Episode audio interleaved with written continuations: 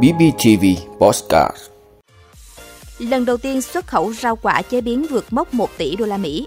Phạt cô đồng bổ cao đúng nhận sai cãi 7,5 triệu, buộc gỡ bỏ thông tin. Cuối năm 2023, nâng cấp xong đường đèo Brent Đà Lạt. Xin ý kiến về công nghệ dự án sản xuất Shell Pin hơn 23.600 tỷ của VinFast. Nam Phi tuyên bố tình trạng thiên tai quốc gia do mất điện trên toàn quốc. Đó là những thông tin sẽ có trong 5 phút sáng nay ngày 11 tháng 2 của BBTV. Mời quý vị cùng theo dõi. Thưa quý vị, trong khi kim ngạch xuất khẩu rau quả của năm 2022 giảm 5,9% so với năm 2021, thì riêng nhóm sản phẩm rau quả chế biến tăng trưởng 9,8% về giá trị, với kim ngạch xuất khẩu 1,014 tỷ đô la Mỹ trong năm 2022. Lần đầu tiên xuất khẩu rau quả chế biến đã vượt 1 tỷ đô la Mỹ. Theo Bộ Nông nghiệp và Phát triển nông thôn, giá trị xuất khẩu rau quả năm 2022 đạt 3,34 tỷ đô la Mỹ, giảm 5,9% so với năm 2021. Trong đó, xuất khẩu rau quả tươi, đông lạnh đạt 2,32 tỷ đô la Mỹ, rau quả chế biến đạt 1,014 tỷ đô la Mỹ. Tỷ trọng xuất khẩu rau quả chế biến trong tổng kim ngạch xuất khẩu rau quả từ 26% trong năm 2021, 923 triệu đô la Mỹ trên 3,52 tỷ đô la Mỹ đã tăng lên đạt 30,4% năm 2022, 1,014 tỷ đô la Mỹ trên 3,34 tỷ đô la Mỹ. Trong khi phần lớn rau quả tươi của Việt Nam khi xuất khẩu có đích đến là thị trường Trung Quốc, thì nhóm sản phẩm rau quả chế biến lại đang tăng trưởng nhanh ở những thị trường xa, đặc biệt là EU và Hoa Kỳ. Điều này dễ lý giải cho trái cây và rau là những mặt hàng nhanh hỏng, thời gian bảo quản rất ngắn nên chỉ thích hợp lưu thông và tiêu thụ ở các thị trường gần. Với thị trường châu Âu, Hoa Kỳ, rau quả tươi rất khó để vượt qua hành trình tàu biển kéo dài cả tháng. Nếu vận chuyển bằng máy bay thì cước phí vận chuyển quá cao.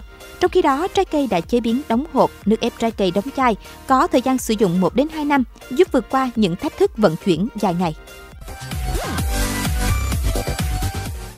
Thưa quý vị, Công an thị xã Kinh Môn, tỉnh Hải Dương cho biết đơn vị đã ra quyết định xử phạt vi phạm hành chính đối với Trương Thị Hương, sinh năm 1986, trú tại phường Hiến Thành, thị xã Kinh Môn, tỉnh Hải Dương, tức cô đồng Thanh Hương, về hành vi cung cấp chia sẻ thông tin cổ suý các hủ tục, mê tín dị đoan, dâm ô, đồi trụy, không phù hợp với thuần phong mỹ tục của dân tộc. Trước đó, ngày 7 tháng 2, Công an thị xã Kinh Môn phát hiện tài khoản Facebook Trường Hương đăng tải video có nội dung cổ suý các hủ tục, mê tín dị đoan lên mạng xã hội.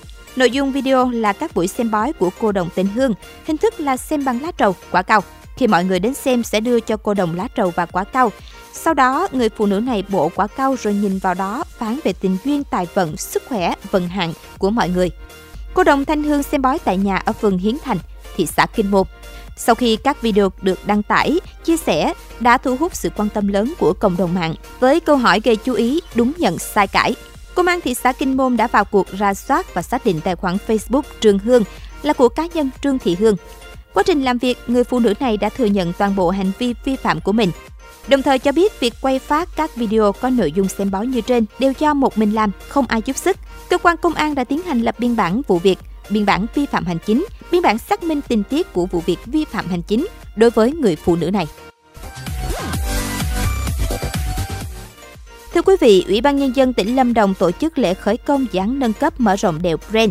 Đây là tuyến đường đèo cửa ngõ kết nối thành phố Đà Lạt với sân bay Liên Khương, cao tốc dầu dây Liên Khương, là đường giao thông huyết mạch đi về thành phố Hồ Chí Minh và các tỉnh phía Nam. Đèo Bren đã trải qua nhiều đợt nâng cấp, tuy nhiên bề rộng mặt đường không thay đổi nhiều, chỉ rộng khoảng 7 m và dài 7,4 km. Việc mở rộng mặt đường đối với tuyến đèo quan trọng này tốn kém và khó khăn, do đường đèo gần như nằm trong rừng phòng hộ, địa hình hiểm trở với một bên là núi, một bên là vực sâu cùng nhiều khúc cua nguy hiểm. Theo dự án, sau khi nâng cấp đường đèo Brent sẽ có bề rộng mặt đường hơn 14 m, dọc đường sẽ có nhiều điểm đổ xe, ngắm cảnh.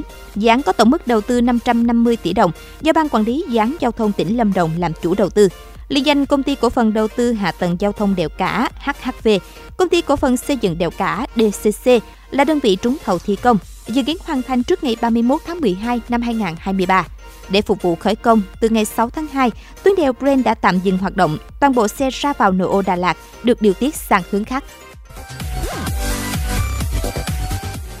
Thưa quý vị, Bộ Công Thương vừa có văn bản gửi Bộ Khoa học và Công nghệ, Bộ Giao thông Vận tải về việc lấy ý kiến về công nghệ đối với dự án nằm trong tổ hợp sản xuất ô tô VinFast, có tổng vốn đầu tư là 23.670 tỷ đồng.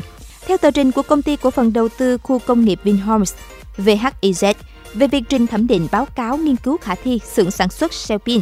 Trung tâm thử nghiệm động cơ thuộc dự án tổ hợp sản xuất ô tô VinFast Dự án này sẽ được xây dựng ngay trong tổ hợp sản xuất ô tô VinFast tại khu kinh tế Định Vũ, Cát Hải, thuộc đảo Cát Hải, Hải Phòng. Trước đó, VHIS đã gửi văn bản tới Cục Công nghiệp Bộ Công Thương về vấn đề này. Công ty này cho biết đã hoàn thiện và bổ sung hồ sơ phù hợp với quy định pháp luật về đầu tư xây dựng, bảo vệ môi trường, phòng chống cháy nổ, đảm bảo thành phần hồ sơ theo quy định của chính phủ về quản lý đầu tư xây dựng. Trên cơ sở đó, công ty đề nghị Bộ Công Thương thẩm định báo cáo theo đúng quy định pháp luật. Theo báo cáo thuyết minh sử dụng công nghệ sản xuất xe pin của VinFast, dán sẽ sản xuất cell để cung cấp cho nhà máy lắp ráp pin ô tô và xe máy của VinFast. Việc sản xuất pin sẽ giúp VinFast chủ động nguồn, đảm bảo kế hoạch sản xuất kinh doanh các sản phẩm xe điện. Đáng chú ý, dán sử dụng công nghệ được nghiên cứu và phát triển bởi Viện Nghiên cứu của Vingroup. Các thiết bị chính trong dây chuyền sản xuất được nhập khẩu từ Hàn Quốc, các linh kiện chính xuất xứ G7, đáp ứng tiêu chuẩn CE hoặc UL. Thưa quý vị, Tổng thống Nam Phi Cyril Ramaphosa đã tuyên bố tình trạng thảm họa quốc gia do tình trạng mất điện nghiêm trọng trên toàn quốc và nhấn mạnh việc thiếu điện đang gây ra mối đe dọa hiện hữu đối với nền kinh tế và cơ cấu xã hội. Trong thông điệp quốc gia hàng năm được phát biểu trước Quốc hội tại tòa thị chính thành phố Cape Town, Tổng thống Ramaphosa cho biết đất nước đang phải gánh chịu một cuộc khủng hoảng năng lượng sâu sắc. Tổng thống nhấn mạnh, cuộc khủng hoảng đã dần dần ảnh hưởng đến mọi thành phần của xã hội. Chúng ta phải hành động để giảm bớt tác động của cuộc khủng hoảng đối với nông dân, doanh nghiệp nhỏ, cơ sở hạ tầng nước và mạng lưới giao thông của chúng ta. Thông qua tuyên bố về cuộc khủng hoảng, Tổng thống Ramaphosa cho rằng việc phối hợp giải quyết khủng hoảng có thể tập trung vào một điểm duy nhất. Cuộc khủng hoảng thiếu điện đã diễn ra trong nhiều năm tại Nam Phi, được cho là kết quả của sự chậm trễ trong việc xây dựng các nhà máy nhiệt điện than mới, tham nhũng trong các hợp đồng cung cấp than, tình trạng phá hoại và thất bại trong việc nới lỏng quy định để cho phép các nhà cung cấp tư nhân nhanh chóng đưa năng lượng tái tạo vào khai thác.